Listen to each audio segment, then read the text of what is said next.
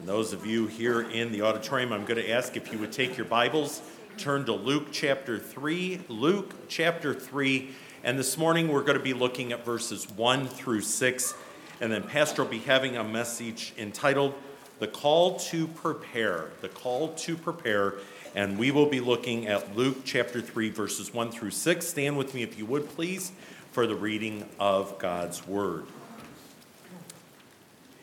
Now, in the 15th year of the reign of Tiberius Caesar, Pontius Pilate being governor of Judea, and Herod being tetrarch of Galilee, and his brother Philip, tetrarch of Iturea, and of the region of Trachonitis and Lysanias, the, tech, the tetrarch of Abilene.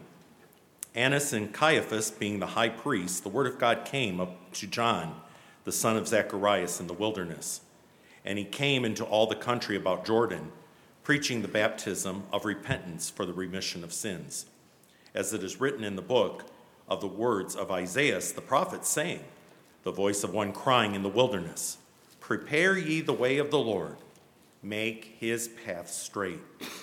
Every valley shall be filled, and every mountain and hill shall be brought low, and the crooked shall be made straight, and the rough ways shall be made smooth, and all flesh shall see the salvation of God. Father, we love you.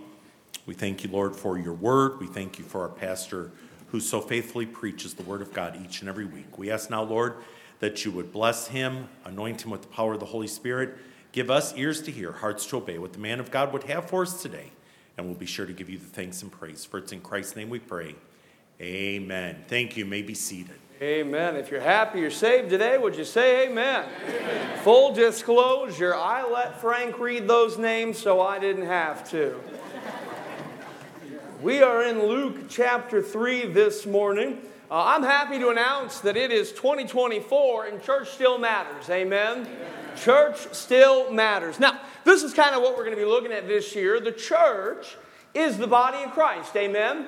We are God's physical representation here on earth. We're His witnesses, we're His ambassadors, we're His heralds. Now, call me crazy, but if the church is to be the body of Christ, then the church ought to be like Christ. I mean, that makes sense, amen? If we're going to call ourselves his body, we ought to be like him. If we're going to be like him, help me now, it only makes sense that we spend some time with him, amen? That we study him, we learn from him, that we may be true followers and disciples of him.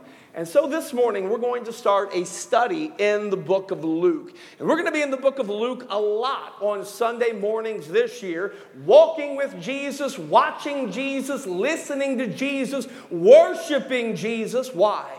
So that the Holy Spirit might conform our lives into the image of the precious Son of God. Hey, that's what we want, amen? We want to be like Jesus. So we're going to start this morning with Luke chapter 3 and the message of John the Baptist. Now, God sending his word to and through John the Baptist really broke the 400 years of silence from heaven. Now, this chapter opens with a list of politicians. But isn't it interesting to note that when God sent his word, the word of the Lord didn't come through the government? Can I get an amen? amen. We also find here a list of religious leaders. I think it's important for us to recognize as well that it wasn't that God just didn't send His word through the government, but the word of the Lord also didn't come through the trappings of organized religion. No, the Word of God came through one who was called by God and one who had set himself apart to seek God and be used of God. And John's message here in Luke 3, and we find it in, in Matthew and John as well, but John the Baptist's message here in Luke 3 is a call to prepare for Messiah. It is a call to prepare for Jesus.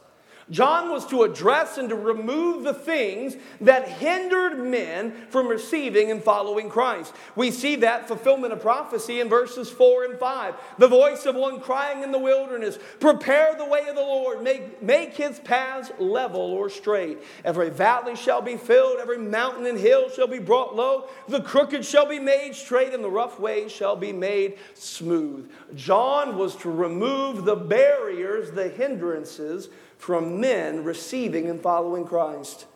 You know, I think it's an important thing to make sure that our heart is ready, that our heart is right, that our heart is responsive to the Lord Jesus. And I think it's good for you and I as a church that before we go on this journey with Jesus, before we walk with Him through the book of Luke, before we sit at His feet and see His miracles, boy, we need to make sure that our hearts are ready too. And so this morning, we're going to look at the message of John the Baptist. It is a call to prepare.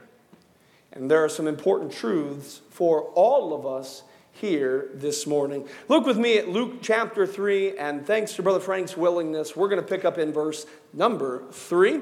The Bible says there, and he came, uh, speaking of John, and he came into all the country about Jordan, preaching the baptism of repentance for the remission of sin. As it is written in the book of the words of Isaiah the prophet, saying, The voice of one crying in the wilderness, Prepare ye the way of the Lord, make his path straight. Every valley shall be filled, and every mountain and hill shall be brought low.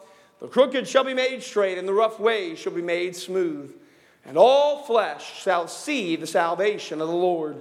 Verse 7 Then said he to the multitude that came forth to be baptized of him, O generation of vipers, who hath warned you to flee from the wrath to come? So let's consider John the Baptist's message this morning as we consider the call to prepare. Consider with me, number one, that the call to prepare is often a call to change direction. The call to prepare for the Lord is often a call to change direction. Humanity, I don't know if you know this or not, but humanity has a really big problem. The problem with humanity is that every single one of us are born headed in the wrong direction. We are all born sinners on our way to hell. Romans chapter 3, beginning in verse 10, is one of the many places that describes humanity's con- uh, condition. As it is written, there is, what church? There is none righteous, no, not one. Verse 11, there is none that understandeth, there is none that seeketh after God. They are all gone out of the way. They are together become unprofitable. There is that doeth good, no, not one. Hmm. Humanity has a really big problem.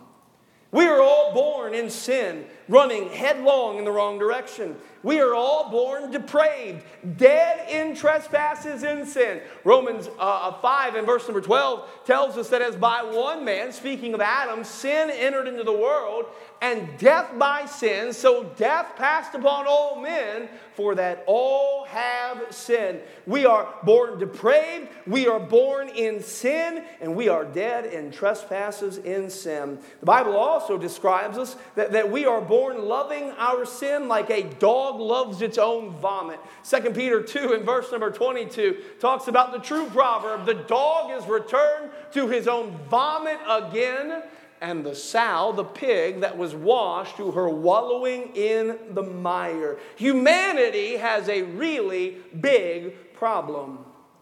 We are all born sinners. We are all born running headlong away from God, running headlong towards doom and destruction.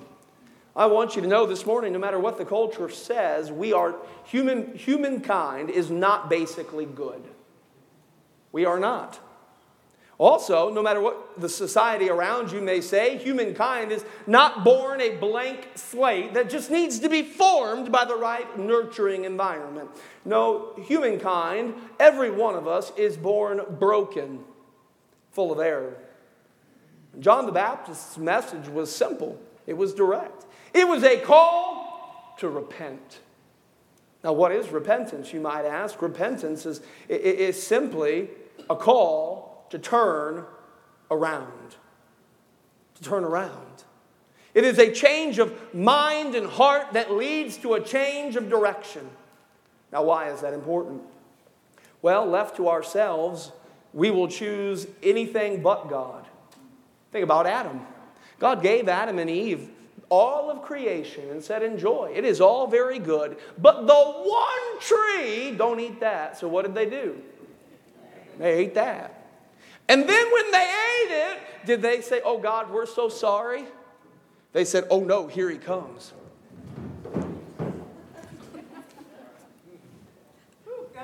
Because left to ourselves, what? We will choose anything but God. Think about the children of Israel. They got brought up out of Egypt with a mighty hand. You think about the plagues and the parting of the Red Sea, and when they got to Mount Sinai, how God came down upon that mountain, fire and smoke and thunders and lightnings. And then, like 40 whole days later, that's such a long time, right? They're like, I don't know what happened to Moses. Hmm, let's make a golden calf and worship that. That seems like a good idea. Why? Because left to ourselves, what do we do? We choose everything but God. Look at the insanity around us. My oh my, why has humanity chosen to do the things we have chosen to do? I watch the I try not to watch the news, but sometimes I watch the news and I just have to scratch my head and say, "What on earth are we doing?" But you know what we're doing? We're just doing what we've always done. Left to ourselves, we will choose everything but God. But praise God, God loves us, and in His grace, He doesn't leave us without hope. But John the Baptist calls these people to wake up, to recognize the direction they are headed, and to repent. It is a call to change direction. By the way, isn't it remarkable how even after we are saved, our hearts are still prone to wander from God? Our hearts are still prone to, to wander into sinful action and to dabble into sinful appetites and engage in sinful attitudes and maintain sinful assumptions. I mean, I tell you, even after we have turned to Christ and we are born again, and it's almost like sometimes we get this spiritual ADD, right? And like, I want to follow Jesus. And then it's like, ooh, a squirrel. I'm going to follow that. Isn't it amazing? Isn't it amazing? And so John comes on the scene. And you know what? He's going to address the problem for what it is. He says, Listen up, folks. We've got a problem. We are headed in the wrong direction, and we got to turn around. And John is very direct, isn't he? Did you notice verse number seven? Then he said to the multitude that came forth to be baptized of him, O generation of, what did he call them? Now, what if I had got up this morning and said, Welcome, you bunch of filthy snakes? You bunch of filthy snakes. How would that have gone over? Yeah, you see, John wasn't really into the seeker sensitive thing, right? There's like that, that idea that, well, you know, we should just build people up and make them feel good. And if we just make them feel good, that'll be good. Amen. Nope, nope, nope, nope, nope. Because the problem with just making people feel good is if they're running in the wrong direction, making them feel good on their way to death and hell is not a good thing. It's like complimenting someone's driving as they drive towards the edge of a cliff. Boy, you accelerate real smooth. Ah,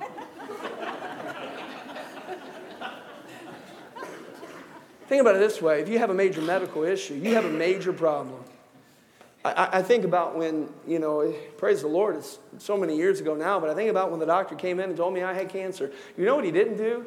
He didn't come in and say, Well, well, Mr. Holmes, I have good news.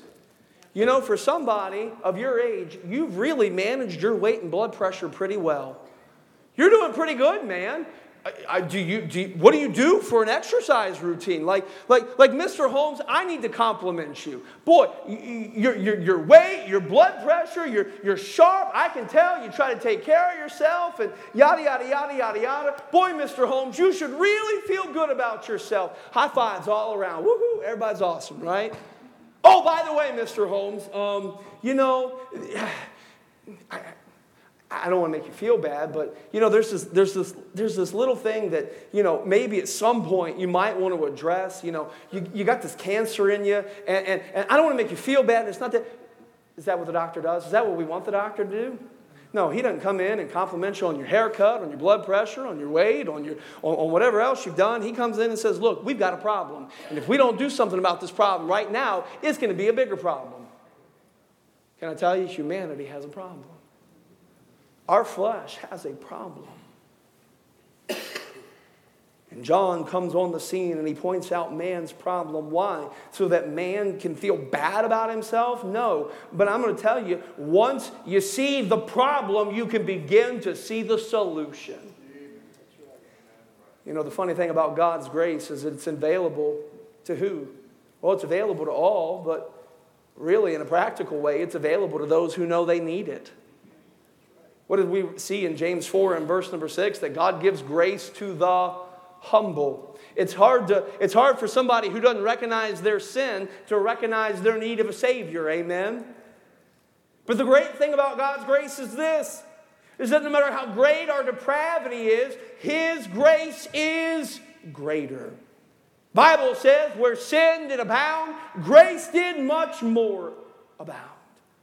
Now, a lot of people look at repentance as a negative thing.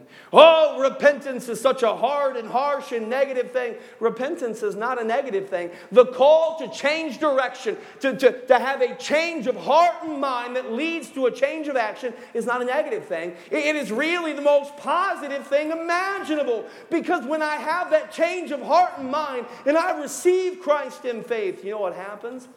Boy, that turn is the thing that leads from darkness to light. That turn is the thing that leads from death to life. And the beautiful thing about repentance is that change of direction is available to anyone, anywhere, any time who would call upon the Lord. I'm going to tell you, church, if you're here this morning and you don't know the Lord Jesus as your Savior, I want you to know and love this morning you're headed in the wrong direction. And you need to turn to Christ in faith today. Church, I'm going to tell you, we need to evaluate our hearts because we do, we do, we do, we do. We have the spiritual ADD and we are all over the place. And the spiritual need of this church is not about going where I want to go and getting what I want to get. It is about getting to Him. It's about following Him. It's about becoming more like Him. And in order to do that, we must humble ourselves and turn our heart to Him. The call to prepare, first of all, is a call to change direction. But I want you to see what else John says. We'll pick back up in verse number seven with me. The Bible says this Then said he to the multitude that came forth to be baptized of him, O generation of vipers. I love that. Maybe I'll try that one day. Who hath warned you to flee from the wrath of come? Bring forth, therefore, fruits worthy of repentance, and begin not to say within yourselves, We have Abraham to our father. For I say unto you that God is able to raise up, able of these stones to raise up children unto Abraham. And now also the axe is laid to the root of the trees. Every tree, therefore, which bringeth not forth good fruit, is hewn down and cast into the fire. And the people asked him, saying, What shall we do then? And he answereth and saith unto them, He that hath two coats, let him impart to him that hath none. And he that hath meat, let him do likewise. Then came also publicans to be baptized and said unto him, Master, what shall we do? And he said unto them, Exact no more than that which is appointed you. And the soldiers likewise demanded of him, saying, What shall we do? And he said unto them, Do, no do violence to no man, neither accuse any falsely, and be content with your wages. Boy, there's a sermon right there for our society in there, but I will digress from that. So, the call to prepare, first of all, is a call to change direction. Church, Christian, when's the last time we intentionally, consciously humbled our hearts and turned them to the Savior? But it's not only a call to change direction. I want you to note, secondly, it is a call to confront deception. Because not only is humanity depraved, but the heart is deceitful. Jeremiah 17, verse 9 reminds us of that. The heart is deceitful above all things and desperately wicked. Who can know it? You know, I think it's easy for us to gloss over how natural it is for us to deceive ourselves. Proverbs 21 in verse number 2 reminds us that every way of a man is right in his own eyes. Now, let me ask you is every way of a man right? Church? No.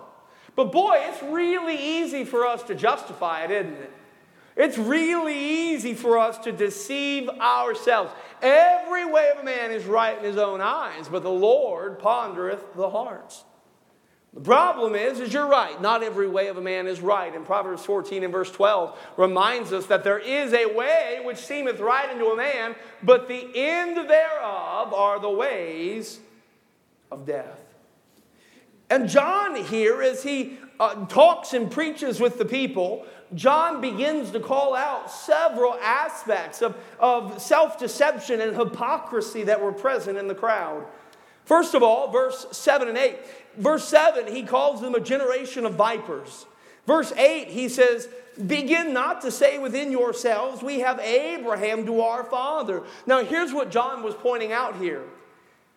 These people, especially the religious leaders of the day, assumed that they were right with God because of their nationality.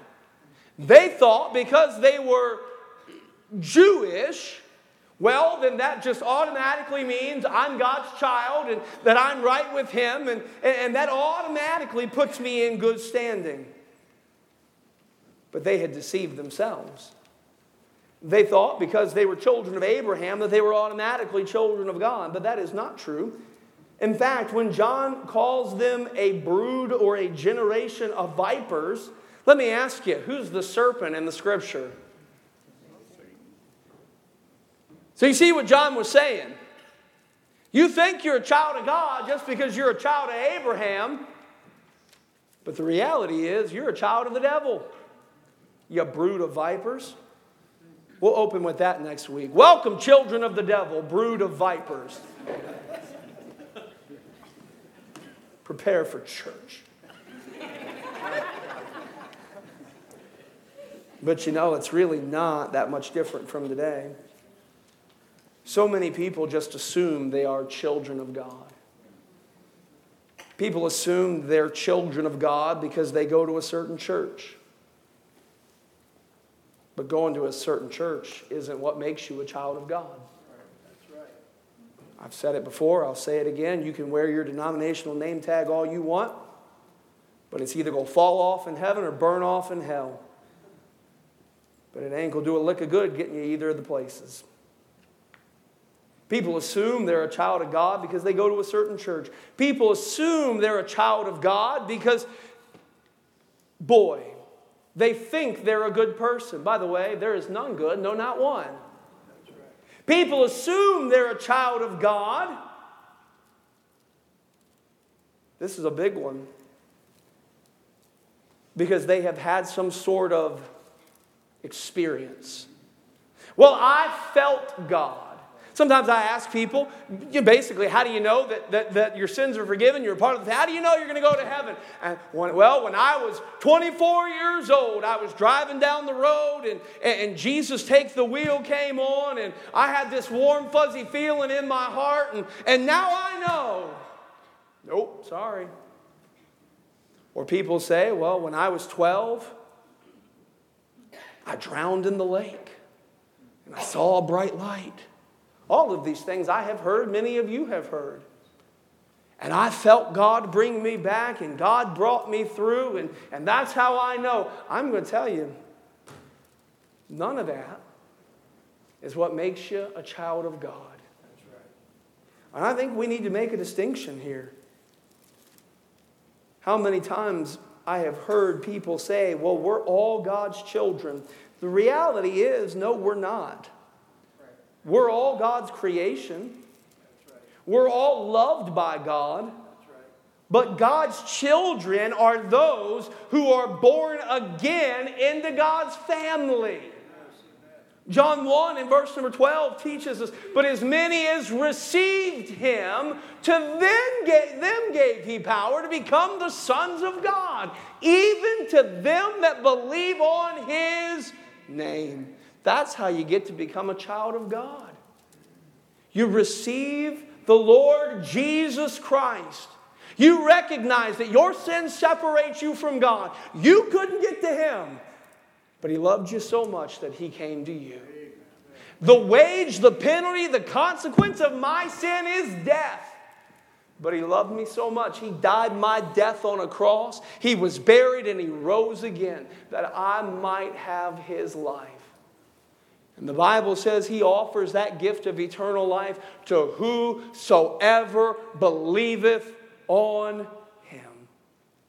If you're here this morning and you don't know the Lord, I love you, but you are headed in the wrong direction. If you are here this morning and there has never been that point in time where you have received the Lord Jesus as your Savior, putting your faith and trust in who He is as the Son of God, what He's done in dying for your sins. If you have questions about what that means, get it settled today. Just get saved we find here that John deals with the deception of heart, where people just assume that they are right with God. And I'm going to tell you, that is a dangerous assumption to make. So we see here John deals with it's a call to confront uh, the deception of heart. But also, I want you to notice that John also confronts the deception of an inconsistent life. You have these people in verse 10 that come to him and saying, Oh, what shall we do? Uh, you'll remember in verse number 8, he called, Bring forth therefore fruits worthy of repentance. So, what's John talking about here? Well, we have these people who were coming claiming repentance, but John calls them out. When he talks about bringing fruits worthy of repentance, what he is not teaching is that works are repentance or that works are a means of grace. That is not what John is teaching here. But what John is stating is that someone who has truly turned their heart in faith to the Lord will have a life that outwardly demonstrates that inward change of direction. Ephesians 4, beginning in verse 20, reminds us of this reminds us that for those of us who claim to know Christ, we, we have not so learned Christ. If so be that ye have heard him and have been taught by him, as the truth is in Jesus, look what it says that ye put off concerning the old lifestyle, the former conversation, the old man which is corrupt according to the deceitful lusts, and be renewed in the spirit of your mind that you put on the new man, which is which after God is created in righteousness and holiness. In other words, if there's really been a change in here, boy, it should show out here. Can I get an amen this morning? Did you notice what Jesus what John points out? He said, if you have two coats, give, give one of them away. If you have meat, give to somebody that doesn't have any. Boy, I don't know about you. I got more than two coats in my closet. What is John teaching? Is John teaching work salvation? No. He's teaching that if there's been a true change on the inside, there'll be radical love and generosity on the outside. He talks to the publicans about not exacting more than that is appointed. By the way, that's how the publicans made their living. Is uh, they added to the tax. And John said, no, no, no, no, no, no, no. Because if there's been a true change on the inside, there ought to be honesty and truth on the outside. Amen? You see, admonition to the soldiers as well. for radical love and generosity, honesty, peace, contentment, holiness, righteousness. We don't do these things in order to be right with God, but these things flow from us because we have been made right with God. In other words, confront the deception. Our faith is meant to function. Confront the deception. Our belief is, will, is meant to determine our behavior. And I'm going to tell you, we have got to confront it when the outside behavior doesn't match what we claim to believe on the inside. It's like somebody's talking about how much they care about their health while they pound a whole box of mac, Kraft mac and cheese down in front of the TV. Oh, yeah, I love being healthy. Nom, nom, nom, nom, nom. You might think you do. But I'm going to tell you, there's a lot of that going on in churches today. People claiming to love Jesus, people claiming to follow Jesus, people claiming to be Christians whose behavior does not match what they claim to believe. And by the way, Jesus addresses this too. Luke 6 and verse 46. He says, Why call ye me Lord, Lord? and do not the things which I say. You know, if we're going to be like Jesus, if we're going to follow him and walk with him and learn of him and truly be his disciples, and, and we are going to be a, an accurate, powerful, visible representation of Christ in this community, I'm going to tell you what, we got to prepare ourselves. It's a call to change direction, it's a call to confront deception. We must be honest with ourselves and with Him. So, John's message, first of all, is a call to what? Number one, we found John's message was a call to change direction. We found number two, John's message was a call to confront deception. Look at me, verses 15 and 16. We're almost done. And as the people were in expectation, and all men mused in their hearts of John, whether he were the Christ or not, John answered, saying unto them all, I indeed baptize you with water, but one mightier than I cometh, the latchet of whose shoe I am not worthy to unloose. He shall baptize you with the Holy Ghost and with fire. We find the call to prepare as a call to change direction. Some of us need to repent this morning and just get back to following Jesus. It is a call to confront deception but also a call to correct devotion. Now, John was a very direct preacher. We've covered that, you generation of vipers. Uh, but John was intrinsically positive. John was preaching the gospel. Jump down to verse 18 of Luke 3. And the Bible says, In many other things, in his exhortation, preached he unto the people. That exhortation, that preaching, that is the word for the gospel. And the gospel is Good news. John wasn't a bad news bears kind of preacher. John was a good news preacher. Humanity has a problem, but hallelujah, heaven has a solution. And John pointed people to Jesus.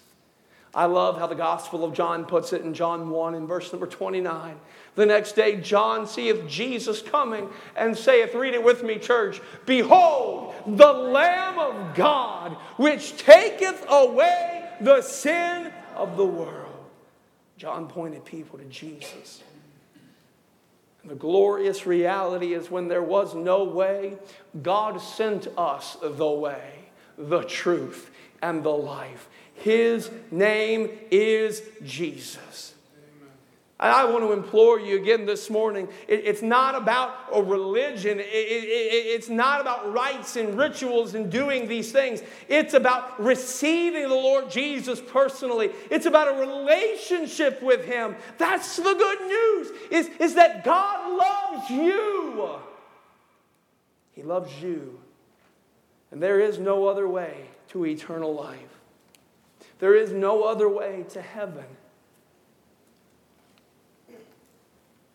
Don't keep going in the same direction. Don't be deceived.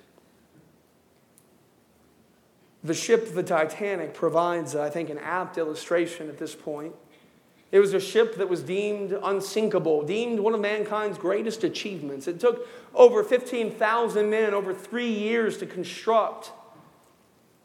Yet on the maiden voyage, though it had the best makers and uh, though it housed some of the best people, British nobility, American industrialists, the, the very uh, cream of the crop of high society, on its maiden voyage, after only three days, the Titanic hit an iceberg and sank.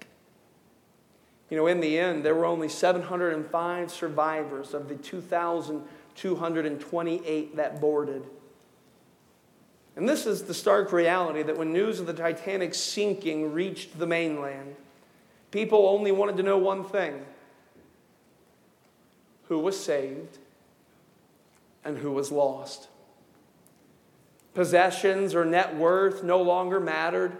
Neither did titles or earthly achievements that they had garnered to their name. No, at that point in time, the only thing that mattered is whether they were saved or whether they were lost. And if you're here this morning without Christ, this is the point. When our life on earth is done, it will not matter how much money we have in our bank account. It will not matter the earthly connections we have made, the titles we have accrued, the positions we have held. It will not matter the number of accomplishments we have achieved. The only thing that matters when we leave this life and stand before God is whether we are saved because we have placed our faith in the Lord Jesus Christ or whether we are lost because we didn't. But John's message is a message of good news. Because although we have a problem, heaven has the solution. In just a few moments, we're going to have what we call around here a time of invitation. It's, and really, it is, it is your invitation to respond to God. And I, don't close your Bible. I'm not done preaching yet. Amen. I hear people zip, and I'm like, oh, no, no, no, no, no. We're still going. But if you're here this morning and you have any question about what it means to have your sins forgiven and be a child of God, come get my attention, get someone's attention, get the person next to you. Let somebody take God's word. Get it settled today. Because as Romans says in 623, though the wages of sin is death, the gift of God is eternal life through Jesus Christ our Lord. When we consider the call to correct devotion, we, we, we see the call to receive His grace for salvation. Behold the Lamb of God, John said. But you know, Christian, you know what I see here? I also see a call to recognize His greatness and surrender. Church, this is key for us. Christian, this is key for us. You know what? John was a great preacher, but John made the statement in verse number 16. He said, One mightier than I cometh. Look what he said. The latchet of whose shoes I am not worthy to unloose. Boy, let that sink in. Here's the thing I probably wouldn't untie your shoes. You know why? Because I don't want to. I don't like feet. Unless I can bother my wife. Like, no, I'm not going to. Okay. I don't want to touch your feet. I don't want to take your shoes off. You know what? The idea of me taking your shoes off, like, okay, so we'll, we'll all be humble. Oh, I'll do whatever. Honestly, that idea, Eric, the idea of taking your shoes off disgusts me, okay? I love you, my brother, but that ain't my job, right? Right.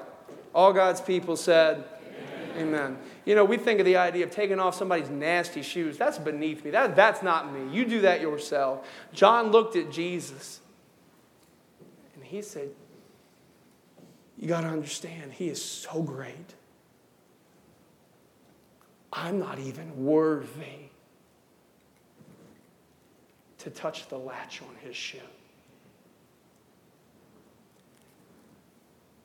You know, I think we've run into trouble in the church because we have forgotten that God is so much greater and God is so much more glorious than we can even imagine.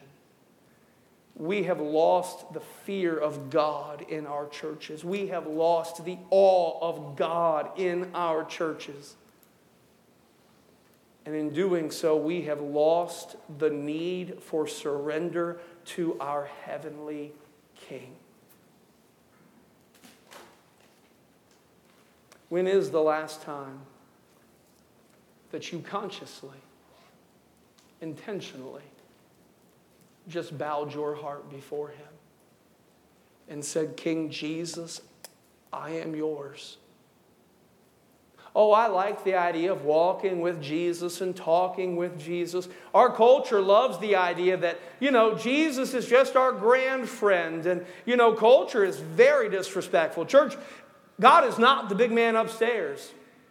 And I'm going to tell you, when we get to heaven, we're not going to fist bump or high five him. You know what we're going to do? We are going to fall at his feet and worship him. When Isaiah got a glimpse of God in Isaiah chapter 6, verses 1 through 5, you can kind of scroll through it, Liz. What happened? Isaiah didn't get up and dance a jig, he didn't high five people around us. He said, Woe is me! He said, For I am undone. And he fell before the great God of heaven. When John got a glimpse of the glorified Christ in Revelation chapter 1, when he saw him in his eyes and his clothes and all of these things, when I saw him, John said, I fell at his feet as dead.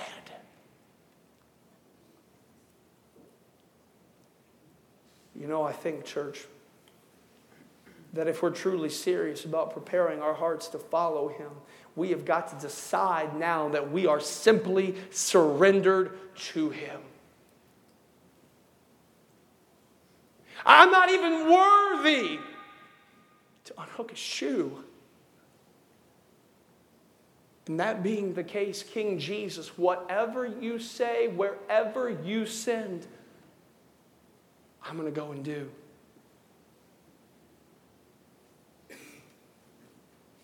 I'm going to tell you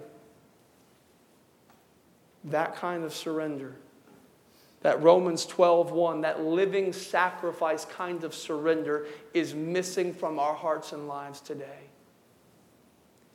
We make Jesus work for us. We fit Jesus into our lifestyles. But the call to prepare is a call to surrender.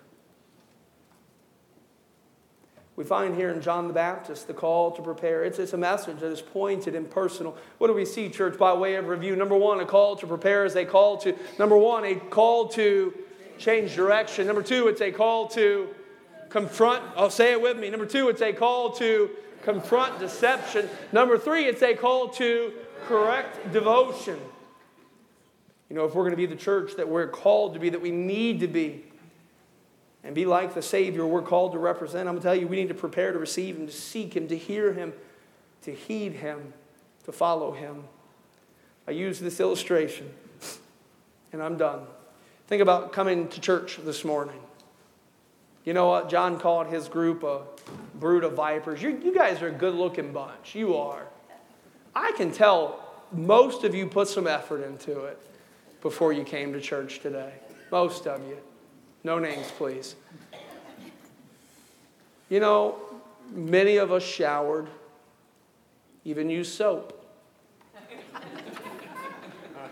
many of us brushed our hair. I mean, Garrett back there, man, looking sharp. Many of us brushed our teeth. Many of us thought through it, and we, we had our, some of us had our, how many of you had your clothes out last night? You already knew what you were going to wear.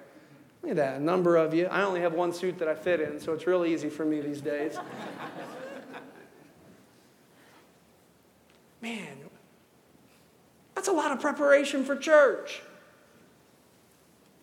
But let me ask you though we prepared our bodies and our hair and our teeth and our clothes, how many of us took time before we came this morning and prepared our hearts?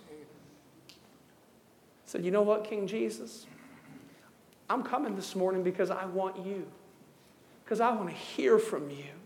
And you know what, King Jesus? I know how much I need you this morning. And, and Jesus, no matter what you have for me, Jesus, I want to hear it and I want to heed it. God, my heart is ready.